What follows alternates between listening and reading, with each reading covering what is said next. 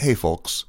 Back in December of 2019, I took a trip out to California and recorded a series of podcasts out there. You might remember that series. This is the final installment of that series. I know I waited an awfully long time to put this one out, but it will have been worth the wait, as you'll see, because my two guests are brilliant and the topic is fascinating. It's about China's legal system and artificial intelligence and a very strange sort of intersection of these two things. So, that California series, if you'll recall, was funded by the Serica Initiative, which is SupChina's sister nonprofit organization. You can look at our website to find out more about what the Serica Initiative is doing. Meanwhile, enjoy the show.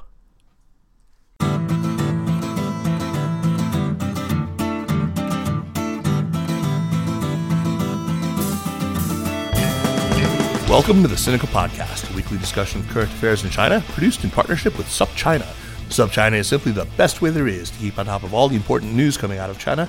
Our indispensable daily newsletter features a roundup from the news from hundreds of sources, plus links to the original writing on our website. Sign up for SupChina Access, and you get all that and much more with stories on everything from the Belt and Road to local entrepreneurship and innovation in China. From the travails of ethnically Chinese researchers in the U.S. in this age of creeping McCarthyism to China's ongoing extralegal detainment of hundreds of thousands, or by some estimates, over a million Uyghurs and other Muslims in China's Xinjiang region. We are sure you'll agree it's a feast of business, political, and cultural news about a nation that is reshaping the world. I'm Kaiser Kuo, and today I am at my beloved alma mater, the University of California, Berkeley, uh, for the last in this series of podcasts from the Golden State. I have had a terrific time here in California, and as you can imagine, it's been really stimulating to talk to so many people on so many disparate topics in such a short time it's a good thing too to stress test your own love of your work. Uh, do it on maximum setting for you know a good solid week and see if you still love it.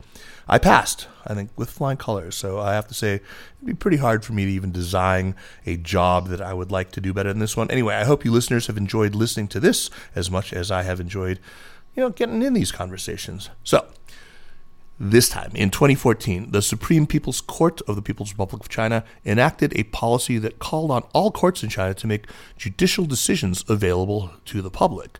To date, literally millions, tens of millions, I think by latest count, something like 80 million court decisions have been uploaded and are now accessible, despite the fact that the database is far, far from complete and uh, that there are redactions in some of the material that's been uploaded.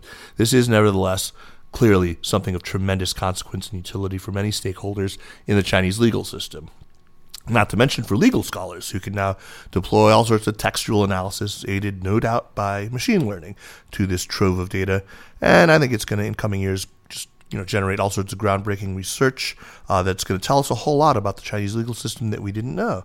Given how much China has in recent years closed off to a lot of fields of research, especially in topics that touch on politics, the way that law and especially administrative law does, uh, this opens up real opportunities to study the Chinese legal system. So, for this final installment on the California trip, I wanted to talk to some of the scholars who are surveying this potential gold field. Uh, a group of four of them Rachel Stern, Benjamin Liebman, Margaret Roberts, Molly, and Alice Z. Wang are doing some really exciting work on this. And those of you who heard last week's show with one of those scholars, with Molly Roberts, got a preview of what today's topic of conversation is, has in store. So today we are talking to Rachel Stern, who many of you may remember from the podcast that Jeremy and I taped almost, I guess it was like three years ago, huh, Rachel? Yeah. Oh my Doesn't God. feel like that long, does it? no.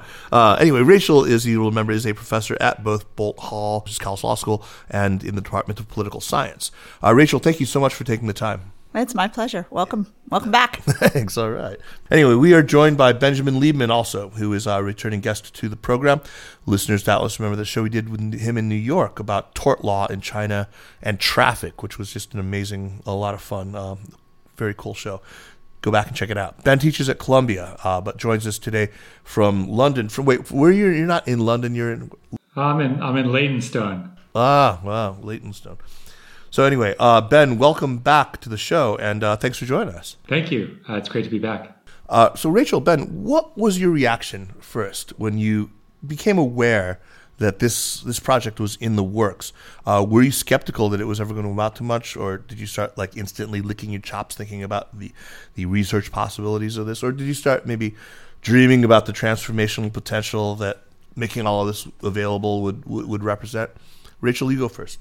Well, when we found out that these court decisions were going to be available, I actually was thinking about it as you came in today, Kaiser, because Ben and I had a conversation right in this room. Wow. He came out to give a talk, and I think for both of us, we were we had written from Chinese court decisions before. We'd written articles based on smaller samples of Chinese court decisions.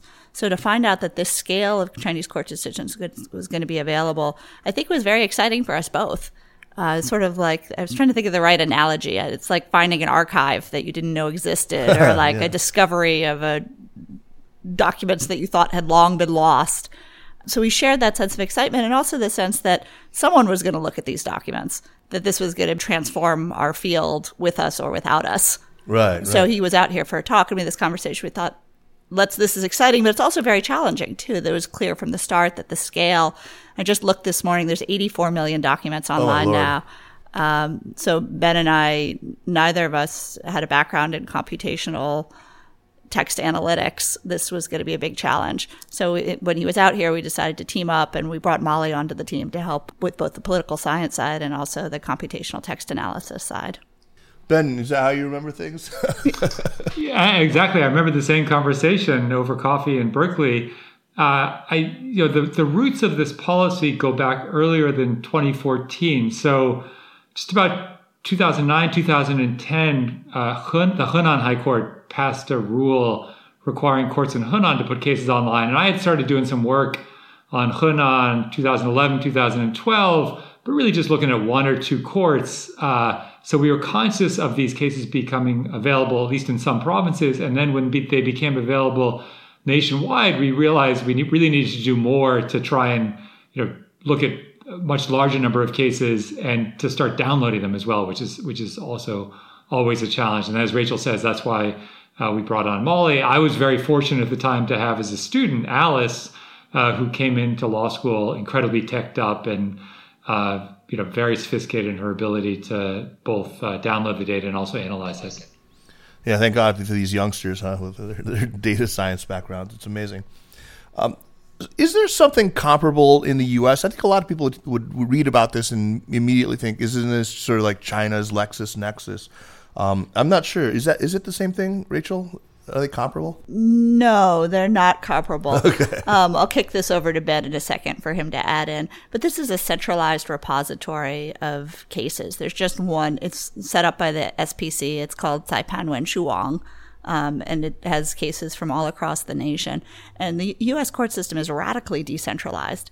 So it would be state by state right. in terms of judicial disclosure here with LexisNexis aggregating. But not even all judicial decisions are published in the US. So LexisNexis, which traditionally we think of as the, the complete repository, has always been partial. Hmm.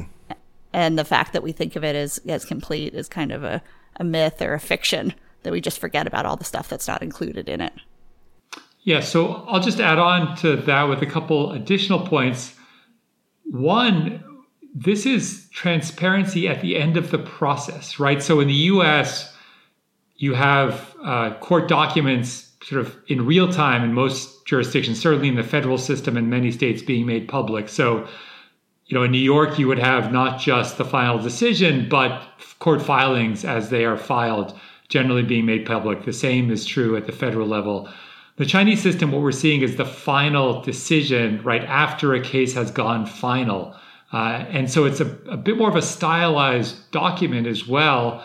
The second point I'd make is that the style in which decisions are written in China is very standardized. So every case gets a final decision, which generally not always will record the facts and the arguments in a you know three to five page form but they're very standardized. So, from the perspective of scholars looking at this data, that's a benefit, right? It's all the same. In the US, you know, you might have a case be decided by jury in which you just get a one line you know, jury verdict. You don't get a, a single document that summarizes everything that's gone on. Now, it's also important to remember, though, that in the Chinese system, what you're getting is a final decision of what the court wants to record as what happened, right? That may not be exactly what happened. So we're getting a, a sort of summary of what happened through the eyes, or I guess through the, the words of the court. which may or may not uh, totally align with what goes on. And so, one of the criticisms of over reliance on this data is that it only tells us part of what's going on. There's actually a lot you can see, but there's a lot you can't see as well. Yeah, and we'll get into exactly what it is that you can and can't see. Um, but first, just just so that we understand what is included in this, are we talking about all courts at all levels, or is it this just intermediate courts, or where where are we at, Rachel? Should be everyone. Wow, every court. Yeah, all the way up and down. Wow, that's amazing. What about other countries, Ben? What what's the state of of this in other countries? Is China sort of at the vanguard in, in, in that, or maybe at least in the vanguard in terms of authoritarian? Yeah, it's a it's a great question. So, as far as we can tell, there is no other authoritarian country that's doing anything like this uh, at all. And so, and that's what's striking about it. You just don't expect an authoritarian legal system to suddenly embrace this level of transparency about its final work product. But actually, as we got into this project, we found that it's actually not so easy to find other civil law jurisdictions that are doing. Uh, it's not so easy to find other civil law jurisdictions that are releasing this volume of, of cases. So it's certainly unusual amidst other amongst sorry, China is certainly unusual among authoritarian legal systems, but it also appears to be unusual amongst civil law systems. Right. And and China being a civil law and not a common law country, I, I wonder is having all these decisions accessible somehow less valuable in a sense because you know in civil law countries like China, precedent doesn't count for as much as in a common law country if I'm understanding that correctly. And and uh, so, is it as valuable as it might be in a common law country? I think uh, it depends what you want to use the decisions for. Mm. Like they're not going to have the same precedential value that they would in a in a common law system. Um, but if you're a researcher like me or like Ben, and you've suddenly got 84 million documents to understand everyday law, that's pretty exciting. Um, and others, uh, Ben's written about this, Susan Finder has written about it as well. But there's a kind of soft precedent that is part, a de facto part of the Chinese legal system, where even though these cases don't have, they're not technically precedents, of course, lawyers are looking at them, judges are looking at them, especially when they get to parts of the law that are like maybe a little more obscure that they haven't handled before. They'll get online and and do research inside these databases. So it's they in terms of precedent, sort of an intermediate gray zone where they actually where they do have some kind of guiding value in terms of influencing the decisions that come after them. And staying with you for now, Rachel, uh, what was the putative motive then in making these court decisions available? They didn't do it for researchers outside of no, no, they didn't. Um, I think the the dominant narrative is is one of the SPC, the Supreme People's Court, wanting to know more themselves about what was going on inside the court system and in particular to be able to monitor the monitor judges. So you can think of it as a kind of pushback again, transparency being the wonderful disinfectant for corruption. Yeah, so there was that motive in it. Yeah. Do you think that was the totality of it though? I, th- I think it's I think it's it's it's a hard story to talk about in a way because I think it's still playing out. It's not there's different bureaucratic interests in China that are pushing in different directions. This is part of an ongoing discussion inside China about yes, we want transparency. We embrace this as part of what it means to be a modern legal system. But on the other hand, we want to control the transparency. We, there's there also there's also pushback in wanting to maintain control over state data and how state data is used. So you see both. I mean, that tension is part of how this story is unfolding, um, and it's continue continuing to play out. Ben, maybe it's because I'm steeped in so much this reading on you know China's developing techno-authoritarian state and its obsession with AI, but I can't help but suspect that maybe there's a longer term motive here that they you know they, they believe in automating everything using gigantic data sets. So is there maybe that thinking? I mean, maybe we'll get to this a little bit later. I think there are now is a lot of discussion about using AI in the courts and curbing human discretion. But just to add on to what Rachel said, uh, in addition to curbing wrongdoing, and, and the roots of this policy the, really does grow out of the late 2000s and the perception that there were a lot of problems in the courts. Uh, in addition to this, I think there's a there's a real appeal within the Chinese system to standardization. There's a sense that if two courts in different places issue a decision that's issue decisions that are inconsistent, that that's a problem. And so part of the appeal of of making cases online and also in increasingly the use of AI algorithms to check what the courts are doing is that it will bring uh, standardization. It'll solve the problem of Tongan Butongpan, right? That this the uh, same case, different outcomes. And I think that that inconsistency is seen as more of a problem in China, certainly than in the US, and maybe than in some other civil systems. I'll just add one other thing, which is for the courts, which are histor- have historically been weak actors in this system, this is an area where they could lead. And so when Zhou Qiang comes comes into you know his position as head of the Supreme People's Court, I guess six seven years ago now, it's an opportunity for the courts to say to everyone, look, the courts are out ahead in terms of our embrace of big data, uh, artificial intelligence. The the term they use in the courts is smart courts. And it's a way that they can start to build their own legitimacy, I think, within the party state system by saying, you know, we're leading the way, not just within China, but actually in the world as well. I just want, wanted to jump in on the on the I call it deciding like cases alike the the Tong An Tong Pan and that that kind of narrative. It's such a, a recent such a point of contrast between China and the U.S. Hmm. Like I think in the U.S. we don't care about consistency in judicial decisions at all. We tolerate circuit splits.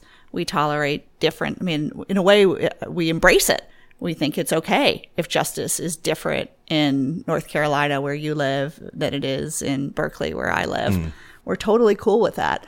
Um, and but it's a value, and it's a value that's really stressed in China. And as, coming from pol- political science, it's intimately linked with centralization of power. Right. right when right. I hear when I hear deciding like cases alike, I hear centralization of power, and of course that resonates with with Xi Jinping's time and power. Yeah, for sure, for sure. Uh, are you aware, Rachel, of any actual deployment of, of these automated systems in China in or in in making decisions yet? Are they beginning to do that already? They're trying for sure. Uh, there's a number of different localities. So the way this is unfolding is it's a it's a decentralized experimentation mm-hmm. where different courts sign co- contracts with technology companies to produce specific products. And often those products are around what they call assisted judging.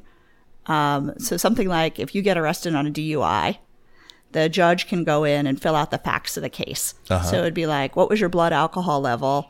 What was the level of damages? What did you cause? Did you kill anyone? Level of property damages. And then the software will analyze this database of past decisions and spit out in cases like yours, the recommend the, the average sentence was four months. So that's not quite automated decision making, no, but, but you can imagine in a system that has a re- that struggles with very high caseloads, most judges are going to say, okay, four months, that was the average in the past. Great, let's do that moving forward. So it's a huge step toward automatic decision making. And there are reports of those software systems like that um, being rolled out at a number of different areas. Uh, the, the, one of the high profile ones is in Shanghai, for example. What's, Tell us about that. Um, it's called Project 206. Mm-hmm. Um, it, w- it was rolling out this kind of assisted decision making in criminal cases to start with. What's what's not clear, and this is where you know we're trying in our work to separate, even though it's hard, the AI hype from the reality. Is it's not totally clear whether judges are using this software. Mm. What, what's out. the rough ratio, if you guys know, of civil to to uh, criminal cases that are on this database? Ben, do you know off the top of your head? Uh, off the top of my head, no. But I mean, the overwhelming majority of cases in this system are civil, right? You're just short of about a million criminal cases a year, and and you know over 10 million, I think, civil cases now a year. So uh, the the disclosure rates online of civil cases are lower than criminal cases generally. Uh, and that's because mediated civil cases are not put online and a lot of, you know, a lot of cases are mediated. So if it's a mediated case, it doesn't show up online primarily. But, um, and it's also because there's some areas like family law, divorce, where their rules say the courts don't have to put it online because they touch on, you know, personal information. Uh, and so parties actually, so as a rule, divorce cases don't go online. That's a big chunk of civil cases as well. So as a percentage matter, you're going to probably, especially basic level cases, you're going to see a higher percentage of criminal cases online than civil. But as a total number, civil is obviously much bigger. So let's talk about the data set that you actually used um, in, in your preliminary research here uh, and, and what you found. Ben, you seem to have some obsession with the, the, my my ancestral province, Henan. I remember the last time we talked to you about looking at, at a batch of court cases in, in torts. There was also a big example drawn from a, a, set of courts in Henan province. What what is up with you in Henan? I mean, I love the place, but I've I've got my reasons. yeah, all I can all I can really say is zhong. Uh, my my one word of Henan Hua, but um. Uh, it's all purpose. And, and my friends in Henan would say Henan is always in the vanguard, uh, always. So uh, Henan is is interesting because although I think a lot of the time we outside of of China think of the Shanghai courts or the Beijing courts as being the most advanced or the highest quality courts. If you go back to the late 2000s, there were a lot of interesting innovations going on in Henan And Henan was the first province to have a rule saying all cases should be online. So that's why I started paying attention to Henan. I thought that was pretty amazing that Henan was ahead of you know more developed areas along the coast, uh, at least back then. And, and that's why I started focusing on Henan. It makes me proud. Uh, Rachel, I think our listeners would be really curious to figure out uh, to know how it is that you were able to determine what was missing from the database. I mean, Ben just flicked at some of this. So in in divorce cases, for example, stuff that's quite intimate and personal and family law, I understand that. I understand how uh, you know there would be uh, all the mediated cases would not make it because there's no judgment in them. But how do you figure out what else is missing? It's a hard problem. Yeah. Let me. I'll just be honest about that and start there. Um, but of course, for for anyone who's looking to do research, you need to know what's not there because before you start running numbers on the data set. Um, so what we, we do, and what other there's also I should acknowledge that there's a number of really excellent papers written by Chinese researchers that also look at this problem, mm. particularly by by He Haibo and Yu Xiaohong at Tsinghua. And what they've done and what we've done is the same, which is we're comparing what we're finding online to official statistics. Ah, right. In one way, in one way or another. So, are there large categories of cases that seem then to be missing uh, from the, the, the database? Well, there's the the the known the known missing cases and the unknown missing cases. So there's carve outs. They at the SPC when they told the courts what they needed to release, they created big carve outs like you're not supposed to put divorce cases online. You're not supposed to put um, criminal decisions of juveniles online. Mediation also not supposed to be online.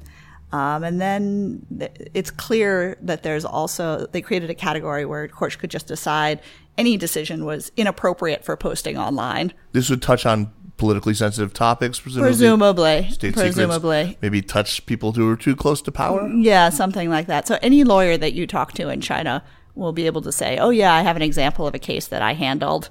that you know never showed up in the online database. So there, so that we have anecdotal evidence that there that there is at least some level of administrative censorship. So how then, um, Ben? Maybe you can tackle this one without going into too much of the methodological minutia. How do you handle missing data? So I think the first thing you have to do is just be honest about the limitations of your data and what we've advocated in our work is really a mixed methods approach where you know we're we're cautious about the quantitative claims uh, we make about our data. Uh, we bound them based on what we know about the the missingness, uh, what we call the missingness uh, in our data, and we combine that also with qualitative on the ground uh, work. So we try and sort of draw a picture of what we think is going on. It's really coming at this from a number of different angles, where we will try and combine qualitative work with some quantitative analysis with a lot of close reading of cases. And so in our paper, so far, we've deployed a methodology called topic modeling, which is something that Molly is really much more of an expert on than I am. And uh, but what this involves is basically having the computer read you know tens of thousands of cases and find patterns in cases based on the language. Uh, and then we're doing we have we're doing a lot of close reading of cases for for each of our projects. We're often reading anywhere from three to 10,000 cases as well. And it's through that close reading, I think that we've just that we've made our biggest discoveries. It's through through that close reading of cases that we've started to notice trends we weren't previously aware of.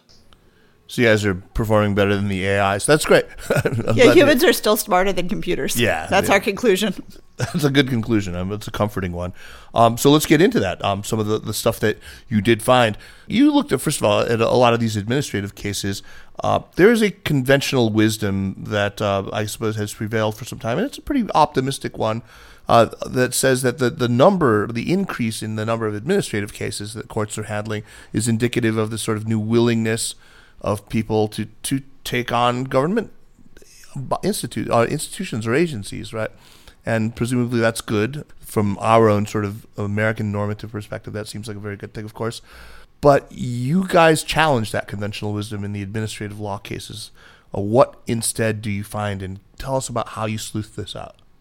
Sure. So, so through this sort of close reading of of cases, we discovered something that we weren't previously aware of, and I think others had not generally observed which is that a very large percentage of administrative litigation cases. So these are administrative litigation are individuals or companies suing the state, you know, generally suing local governments or local government agencies.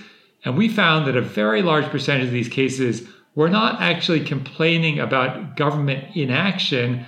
They really reflected underlying disputes with third parties. So somebody was having a fight with their neighbor and somehow they turned this into a dispute with the state, they were actually seeking the state's help in resolving what we might think of as a private law third party dispute.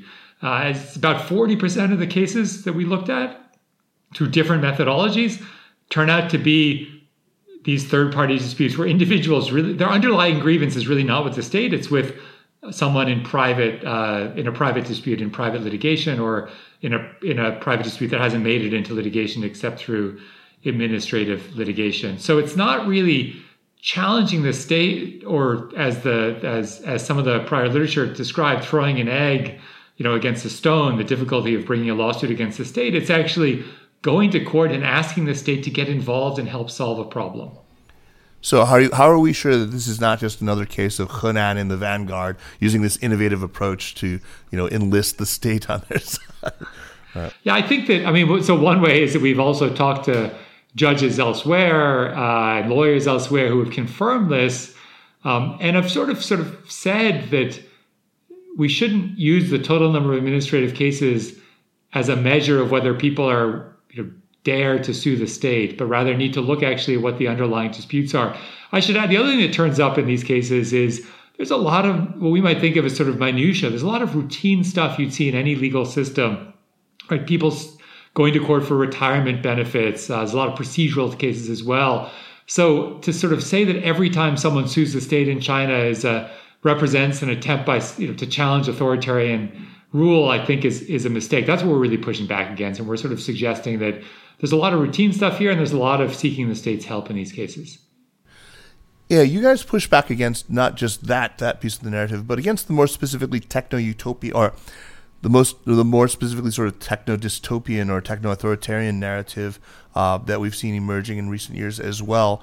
Uh, even though I think at uh, somebody who's just looking at this at first blush might think that this conforms very much with that techno authoritarian narrative, you know, with these automated decisions and whatnot. Rachel, can you talk me through that? How's that the paper that you, you sent me a uh, one of a, a fascinating paper? It, I got the two conflated. I read the I read them you know a few weeks ago and uh, amidst a lot of preparation. So forgive me for not knowing the details. Maybe you can walk me through what that that paper was. Yeah, I think the takeaway from that paper is that we think about China as a or maybe this is the prevailing media narrative. I don't want to speak for all of us, but there is a prevailing media narrative of China as an emerging technotatorship. This is the 1984 framing of China that comes up so often on your show. It's a whole other conversation why we're so invested in that narrative. But if you look at the courts and how they're trying to use AI, um, and mostly in a, in a way, this paper takes the perspective of the courts themselves and says, hey, this has been really hard to implement. You know, just because the SPC said hey, everybody put your cases online. There were a lot of local courts that didn't comply. That was an unfunded mandate that was hard to implement across the, the breadth of China. And the whole thing is radically decentralized. Like when we think of the techno totalitarian narrative, it's about centralized control. Whereas the reality is that these are local courts contracting for piecemeal software systems that one day would require tremendous effort to integrate into a national system should anyone ever decide that that's that that's that that's what they want to do. So in this area, as in so many areas in Chinese politics, you have this story of decentralized experimentation, where all the incentives are to proclaim success and move on quickly, right? rather than to build something national that's that's that that's really deep. Um, and the aspiration is there, and the aspirations are really interesting. But there's this big gap between the aspirations and also the demos that the software companies show to the courts and to outside observers. There's a big gap between between the rhetoric and the and the reality. So we're we're trying to add some nuance to this discussion of how how the Chinese state is using technology to govern and some of the challenges that it might present along the way. So, I mean, obviously, as an unfunded mandate, there is the budget problem. These Right. guys are having to go out and buy off the shelf software, contract with these vendors to do this. And then there's the manpower issue as well, presumably. Yeah, I mean, it takes a lot of, of, of time to get millions of court cases up. I mean, a lot of this stuff is in on paper, right? It's not even digitized to begin with. There has been a massive digitization project uh, that has gone kind of uh, when when Ben mentioned smart courts as the umbrella slogan of the judiciary. Part of that has been kind of low tech, what I think of as low tech stuff like digitization. So it's not clear how much manpower it takes uh, to get this stuff online. It could be as simple as a click in a in a in a court system that's relatively digitized. Um, and in other places, it may be a question of it may, it may take more manpower, but there, but there's still manpower involved. There's you're supposed to redact personal information and other kinds of things, so it's it's no small ask. Yeah, and I guess the redactions have been imperfect, if I recall from your paper as Yeah. well. There's yeah. Um, ben, is there evidence of resistance to this policy? Do you see this coming from anyone within, um, you know, the higher echelons of the party or within the court system? Uh, is there anyone saying, you know, not such a good idea? So let's slow down. Yes, uh, and I'll respond in sort of two ways. One is, as Rachel mentioned, there are just a lot of cases where people push back, and I think more than political censorship, what you see are just powerful corporate interests who don't want their information online and will make a phone call to somebody to get their data off. So there's definitely pushback from from some powerful interests that just don't want to see this data out there sometimes. But I think more generally, I think within the courts, there's at least there are at least some voices in the courts who are just nervous, who who think that this risks exposing problems in the courts, and that over time, the costs of this in terms of of public exposure of court wrongdoing may exceed the benefits. And I think that's one reason that we've seen the courts actually only make public final decisions, right? So a, if a case is appealed, uh, they the first instance decision does not get made public until there's a final decision from the appellate court. So there's this big focus on only the final decision be, being public because there's concerns about you know popular misperception or misunderstanding of what the courts are doing in some cases. But it's also why I think very recently we've seen the Supreme People's Court starting to make it harder to download cases. So used to be pretty easy to download cases. Suddenly it's very hard to do it. There's a lot of blocking technology up there. Now the court gives the reason for this as being that so many people are downloading this data that ordinary users can't use it. But I think most observers, uh, especially the companies that are trying to download this data within China, think that this reflects sort of more deep uncertainty about whether it's such a good thing to let you know both academics, but I think more importantly, companies download all this data. So you know today, if you go to do a search on the Supreme People's Court website, you'll be limited, I think, to about a thousand results. You won't be, you know, so if you do a search for you know criminal cases in Hunan, you can only see the first thousand results. You can't see beyond that. And it's also become very, very difficult to engage in mass downloads because the Supreme People's Court, I think, wants to control what's done with this data more than it did right when this policy was starting. So, Rachel, it wouldn't surprise me at all that, uh, that it would surprise me actually if there weren't companies trying to download this data and, and spin it into something valuable. Uh, in fact, I think as we, we were talking earlier, not only are there private companies that are trying to capitalize on this, but the courts themselves are, are making corporations that are using this. It doesn't come immediately to mind though what you would do with it. What what is valuable about this? What what could you do with databases of millions of court decisions? Yeah, what's developed is a marketplace for legal information. And I think the companies themselves are trying to figure out exactly what you just asked, which is how do we make money off of this? and I think it's not totally clear, like a lot of startup scenes that are fueled by venture capital. It's like, how do we pivot and make money?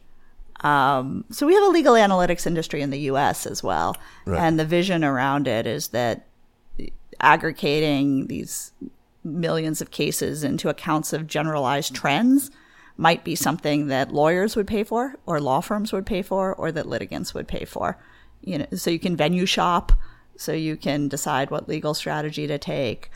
Uh, that is the motivating idea behind the legal analytics industry and there's some of that in china. In china you've also got a wing that's of the of this that is about selling software to the courts right. so there's a government procurement side of this and companies are very much in that space as well um, but those are the two dominant strategies, and it's just been a flourishing of companies. It's it's dozens, maybe maybe in the low hundreds. Ben, do you, are you aware of any other initiatives that are trying to make money from this database? Yeah, so there's both the sort of legal and the illegal, I'll say. I mean, so as Rachel said, litigation consulting is what's thriving now. And, you know, as we say in one of our papers, we actually have concerns about this because it, it starts to sound like this public data is serving the haves rather than the have nots, it can make the system less equal. In the US, uh, money is, is made by the sale of personal information gleaned from court decisions. That is the, by far the biggest market. And that's why, if you look at the federal system, the largest, you know, the, the overwhelming majority of searches, I think, are of, of bankruptcy filings. In China, the sale of personal information is heavily restricted uh, and so ostensibly, companies are not supposed to be downloading this and selling personal information. And in many cases, uh, that information is redacted. But uh, I think it's pretty safe to assume that there is some sale of personal information going on within China. Um, you certainly hear of banks looking at this data and making loan decisions. Uh, you hear of business partners looking at these this data in terms of making decisions whether to go into business with folks. So I think China has moved cautiously because they're worried about monetizing the sale of personal information. But I think it's also probably starting to happen, at least behind the scenes. Of course, it's it's academic researchers who are going to make less sullied use of this data. So let's let's talk about what some of the possibilities are there. Uh, if a graduate student, having read your the couple of papers that you've put out already, and sort of now aware of this and clearly aware of the potential, were to sit down with you and say, what are some of the research questions I should be probing? What are some of the things that you think that uh, I might, you know, shape my dissertation around based on this? Uh, what sorts of topics would you steer them toward right now? So I think I think that one broad question I think which is certainly worthy of study. We're starting to do some work on this. Is actually to try and better understand how the courts themselves are using technology uh, we mentioned AI before, but I think this is absolutely fascinating where we're starting to see courts all rushing to embrace new forms of technology, partially, I think, because it helps make their workload a little bit uh, less. Courts are overworked in China. So there's this belief that, you know, if you can uh, deploy AI, maybe you can lessen your workload. Partially, I think, though, because it also serves a narrative that, you know, this is an area where Chinese courts perhaps can lead the world, that they can that they can adopt AI in new and innovative ways, uh, and also I think uh, because this resonates, the, the idea of using technology resonates with the extreme distrust of of individual discretion that I think is on the rise in China under Xi Jinping. This idea that you know if we can have have technology replacing humans, then we're going to get better outcomes. So that's one area where I think uh, we're seeing a lot of, of fascinating developments that I think are worth looking at. Uh, the other thing I'd say is that is this is sort of a, an obvious point, but you can look at almost any area of Chinese law now and obtain insights you couldn't get before because you can go online and look at tens of thousands, if not hundreds of thousands of cases. So there whole areas of Chinese law that really no one's looked at before where we can start to read large volumes of cases and try and better understand what courts are actually doing I think especially in routine ordinary cases, sort of day to day ordinary justice. You compared this at the top of the segment, uh, Kaiser, to a goldfield. Yeah. And I think that's exactly the right analogy. It's, I mean, it gets simultaneously tantalizing, but also frustrating, like this feeling that you're panning for gold. Right. So I almost feel like the right advice to give is to come to this data set with your interest or your question. Right, right, right. As opposed to being like, what, you know, not let it, and it, this data set will have something to say about almost everything because law in, in, intersects politics and social life in such a deep way. And so to bring this legal angle as one angle onto your question, I think is the right way to go. And what about the tools that the, the would be panner would, would should bring? I mean, uh, this isn't something that me, you know, being kind of a data dummy, I would not want to tackle this without, you know, like a, a a trusty nerd sidekick, like who knows how to do. Yeah. Uh, we, yeah. I mean, presumably you. Got, I mean, you guys had Molly, who not who that she's a nerd, but she knows her way around data. Right? That's true. I mean, I think that the data analytic skills and that you kind of need to know some rudimentary Python are mm-hmm, being increasingly mm-hmm. taught across the social sciences as graduate courses. So I think it's increasingly common for graduate students to have enough skills. oh my god! To, I need to go back to, to school to look at this data. Um, so I think that, that in that sense, it, it, opens up a lot of possibilities for for people who want to look at it. Um, but at the end of the day, it's also a lot of reading. So one of the things we found is that yeah, you do need the tech skills, but what what what people call domain knowledge, which is and particularly court procedure, it's actually pretty hard to read these cases unless you have a sense of what courts do as they move through from dispute to decision and what that process looks like. Uh, so it's a it's a question of not forgetting that part of it too, of developing the domain knowledge to be able to read to, to read and understand what you're seeing. Ben, just now you said a couple of things that I thought were really interesting. One was this idea that uh, fairness, you'll get more sort of fair outcomes with the presumed impartiality of an AI system than he would from humans. I feel like that would be almost the opposite of what Americans would conclude now. I mean, we live in this in this time, and I think it, it, it really speaks to a real difference in the way that they relate to to, to technology itself. Um, but the other thing you were talking about was how uh, everyone and their mother in China is sort of obsessed with AI. Uh, there are limitations to it too. I mean, there are obvious possibilities here, but you know, we were just talking about how you know, despite that, you have to be able to read how the real insights that you guys got from were come from the close readings of thousands of these cases rather than just running them through an algorithm.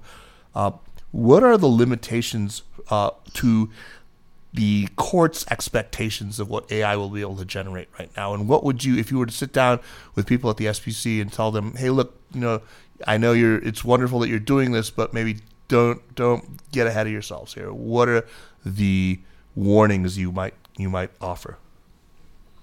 So, I mean, one is these algorithms may not be that accurate. Uh, there's there's sort of two different attempts being made in China to come up with algorithms that will decide cases. One is actually people sitting down in groups and trying to you know do a decision tree uh, that actually decides the whole range of cases, at least in routine criminal cases, and the other is you know training the algorithm based on machine learning based on prior cases. And of course, in the second one, you're potentially you know reflecting problems in the existing cases, right? So you're not you're you're training the data based on cases that are include the problems you're trying to solve. In the second one, humans are fallible, and there are lots of different uh, views sometimes of how cases should be decided.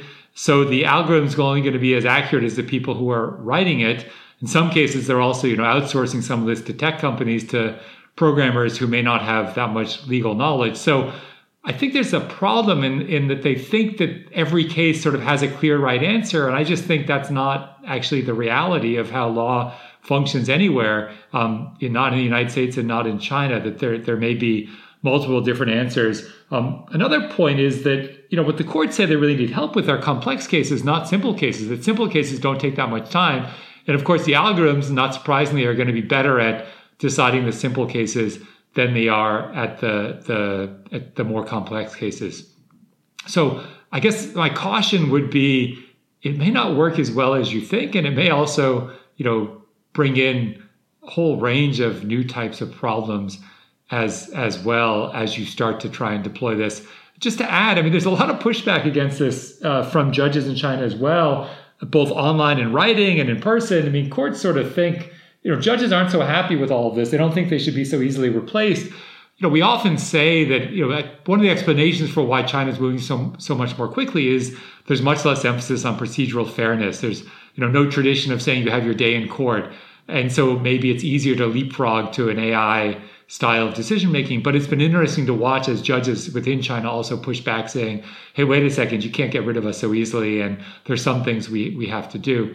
Then, if I can just add one other point, I think the other really fascinating point uh, that I think they haven't really begun to confront is that as the rules of the system operate in China, judges in China are supposed to take consideration of a wide range of non-legal factors in making decisions, right? So if a if a judge deciding a traffic accident case in China sees there as being a potential for you know instability for petitioning following from that case, the judge deciding that case may ignore the law and in doing so may be doing exactly what she is supposed to do in this case. Judges are supposed to consider social stability, they're supposed to consider a wide range of factors.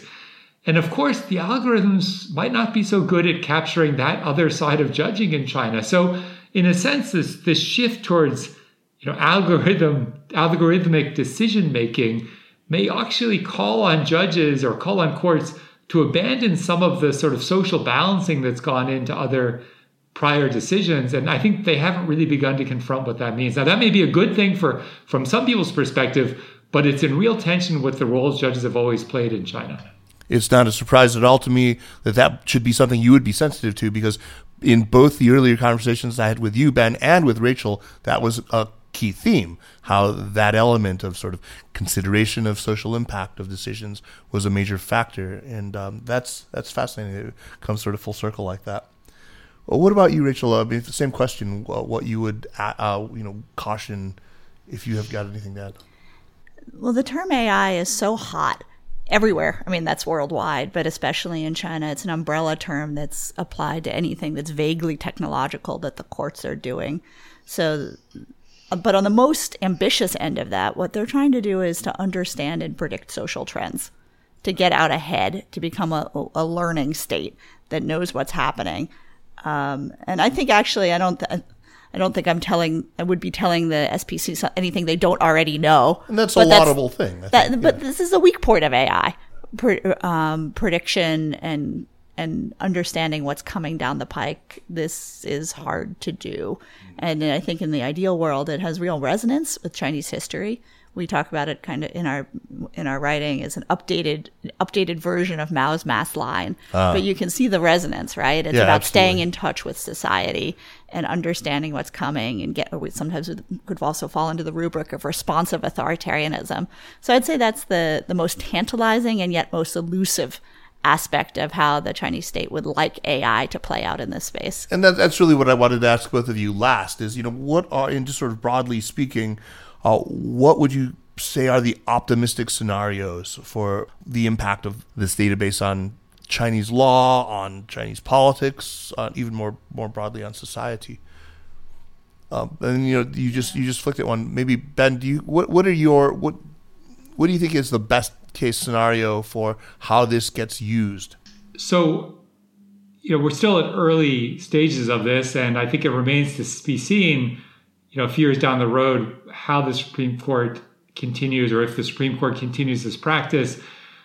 You know, on the one hand, it's it's opening up uh, a lot of opportunities to deepen our understanding of how of how law is actually practiced in China. You know, both scholars outside of China and scholars within China, and that's a good thing, right? Because it lets us better understand problems in the system and actually areas where the system may be making some progress. So, you know, it's it's it's not surprising that the scholar here says the best case scenario is it continues to be useful to scholarly study. Um, but I think also there's a hope that it'll make the system more accessible to ordinary people. I mean, we haven't really talked about this in our conversation so far, but part of what's driving smart courts in China is this idea that through the embrace of technology, the courts can make it easier for ordinary people to use and navigate the legal system, right? Not just finding out information about their their own individual case, but finding out more about how to file a case, how long it's going to take, whether actually they're likely to win or lose, they can make the system more accessible. So I guess the best case scenario for me is some combination of both of those. It's it's you know lets us uh, scholars in China and the U.S. and elsewhere in the world better understand what's going on, but it also makes it easier for ordinary Chinese people to navigate the system. Yeah, I think that there's a point also to be made about U.S. China relations. Hmm. That at this moment um, of obvious tension in the bilateral relationship and where the dominant conversation is about decoupling, one of my concerns, which makes sense as a scholar, is that we know less and less about China. Just we have less and less substantive knowledge as fieldwork becomes more and more difficult or any kind of interviewing. Amen. Uh, so here's a tremendous source of information that's the optimistic scenario that almost no matter what topic you're interested in, there will be legal cases that relate to it where you can go in and get a little window into the lives of ordinary people and how they're interacting with the state. Well, Rachel Ben, that, thank you so much. This has just been absolutely fantastic. What a delight to talk to you both about this work. Uh, I would love to have you both back on soon, uh, as especially as more research based on this starts, you know, coming in. Uh, let's move on now to recommendations. But first, let me remind listeners that the Sinica podcast is powered by SupChina. If you like what we're doing with Sinica and the other shows in the Sinica network, the very best way you can support our work is to subscribe to SupChina's daily newsletter. I think that uh, the work that Jeremy Lucas, Anthony Jiayun do uh, is is fantastic. It's just really great. Uh, I read it every day. Just, just it's really where I know most of what I think I know now about what's happening in China. So check it out. Uh, and now on to recommendations. I, I uh, so Rachel, what do you have for this week? Well, it's uh, coming up on the holidays, which means I am revising my syllabus for next semester. All right, as one does. Um, I'm teaching law and Chinese society, which I teach as an undergraduate course, and teaching it here at Berkeley in particular. Um, the it is mostly Asian and Asian American students, and it becomes a class on Asian and Asian American identity in its hmm. best incarnation. But I've been thinking about how to integrate more Chinese voices into the syllabus. It has to be in translation because I'm teaching at Berkeley. But to that end, um, I've enjoyed two things. One is there's this new book out called Voices from the Chinese Century. Oh, wow. Um, which is a collection of essays written by Chinese intellectuals. Um, in translation. They're really, really interesting and fabulous. So for anyone who's revising a syllabus, and I recommend that. Uh, the one deficit of the collection is there's almost nothing written by Chinese women. Oh no! Which they acknowledge the the translators and say is a reflection of the reality of Chinese academia. So right. I'm pairing it with um, Karoline Kan's memoir. Oh, good. Um, under what's it called? Under Red Skies. Is, did I get yeah, that right? Yeah, it's it's really nice. It's a beautiful book, and I'm um, and also with some of the podcasts, the Woman podcasts. Yeah. That uh, from your from your from NüVoices, si- yeah. from NüVoices from yeah. your sister channel. So yeah, I recommend that whole collection of stuff. Excellent. Um, I'm, I'm really glad to see there's so much more attention now being paid to actually sort of establishment intellectuals. Sort of reading the Chinese Dream, that website um, has also yeah. translations from it. Uh, this is I've always complained about as one of the deficits that everyone you you see the Chinese intellectuals that you tend to read in English translation, are you know in the New York Times, it's, it's going to be you know. Um, Yu Hua and it's it's you know uh, Murong Xuecun and people who are you know pretty stridently dissident, and that that often contributes to the disconnect. We don't understand what the ordinary intellectuals are thinking. So I look forward to plunging into that book. Uh, yeah, great, great recommendation. What about you, Ben? What do you have for us? So I'm going in a completely different direction in terms of my recommendation. Uh, I'm going to recommend an artist, uh, Stuart Robertson, who's a London based painter who works in watercolors. Oh. Uh, and his art shows at the Piers Feetham Gallery in Fulham. His uh, prior work drew a lot on time he spent in India and now does a lot of work in architecture. Um, and this is totally not influenced by the fact that I am sitting right now in his studio looking, at his, looking at his work as I record this podcast. So uh, shout out to Stuart Robertson. I can Google him or look at the gallery online. I will say, is that an S T U A R T, Stuart? Uh, that's right. Okay. I am going to recommend a show that my daughter likes. Uh, it's a Chinese show. It's called Fei Zheng Shi Hui Tan. I don't know if you've seen that before. Uh, it's a Hubei show, uh, and it, it, it, features really fluent Chinese speakers from countries all around the world Europeans, people from down under, Americans, uh, Japanese and Koreans. Uh, it's you know it's in that that category, but it was based on a Korean show, uh, as so many of the popular sort of entertainments are these days in China, um, because it was a format borrowed that way, and because it's really aimed at kind of teenage girls, and the boys are always cute. It's always boys. I mean, these these cute boys who speak really fluent Mandarin. Um, the Chinese level is kind of ridiculously high. They uh, it, it's a, yes, it's it's weird that you can still sort of become famous just for speaking that language fluently. Um, we haven't moved that far away from the Dashan days. Uh, but the fact that their conversations have to steer, you know, pretty clear of most political topics, I mean, it can get pretty irksome. But just as a phenomenon, as a kind of a curious artifact of the age of, of China's herky jerky rise, uh, it's definitely worth checking out. You can see it on YouTube, and uh, we'll definitely link to it on the show notes to this podcast. So thanks again, you guys. That's, that's really, thank you. That was yeah, fun. Yeah, absolutely. Thanks for having us. So, um, are your papers out now to be publicly downloaded anywhere, or is this something that? Yeah, we can link to them. Okay, yeah, I'll, I'll make sure to, to put links to to the, those those papers because they're very very much worth reading. Again, as sort of the people surveying the gold mine before the, the diggers come come. This is going to be the new gold rush here. Uh, ben, great to talk to you. Good to talk to you as well. Thanks for having me. Happy New Year to you both. Yeah, Happy New year. Thanks Year. very much. Happy New Year to everyone. The Sinica Podcast is powered by SupChina and is a proud part of the Sinica Network. Our show is produced by Kaiser Kuo and Jeremy Goldkorn with editing help by Jason McRonald. Drop us an email at Sinica at SupChina.com. Follow us on Twitter or on Facebook at SupChina News, and make sure to check out all the other podcasts in our expanding network. We've got some big announcements coming up. Probably one of them has dropped already by the time you've heard this show. Anyway, thanks for listening. We'll see you next week. Take care.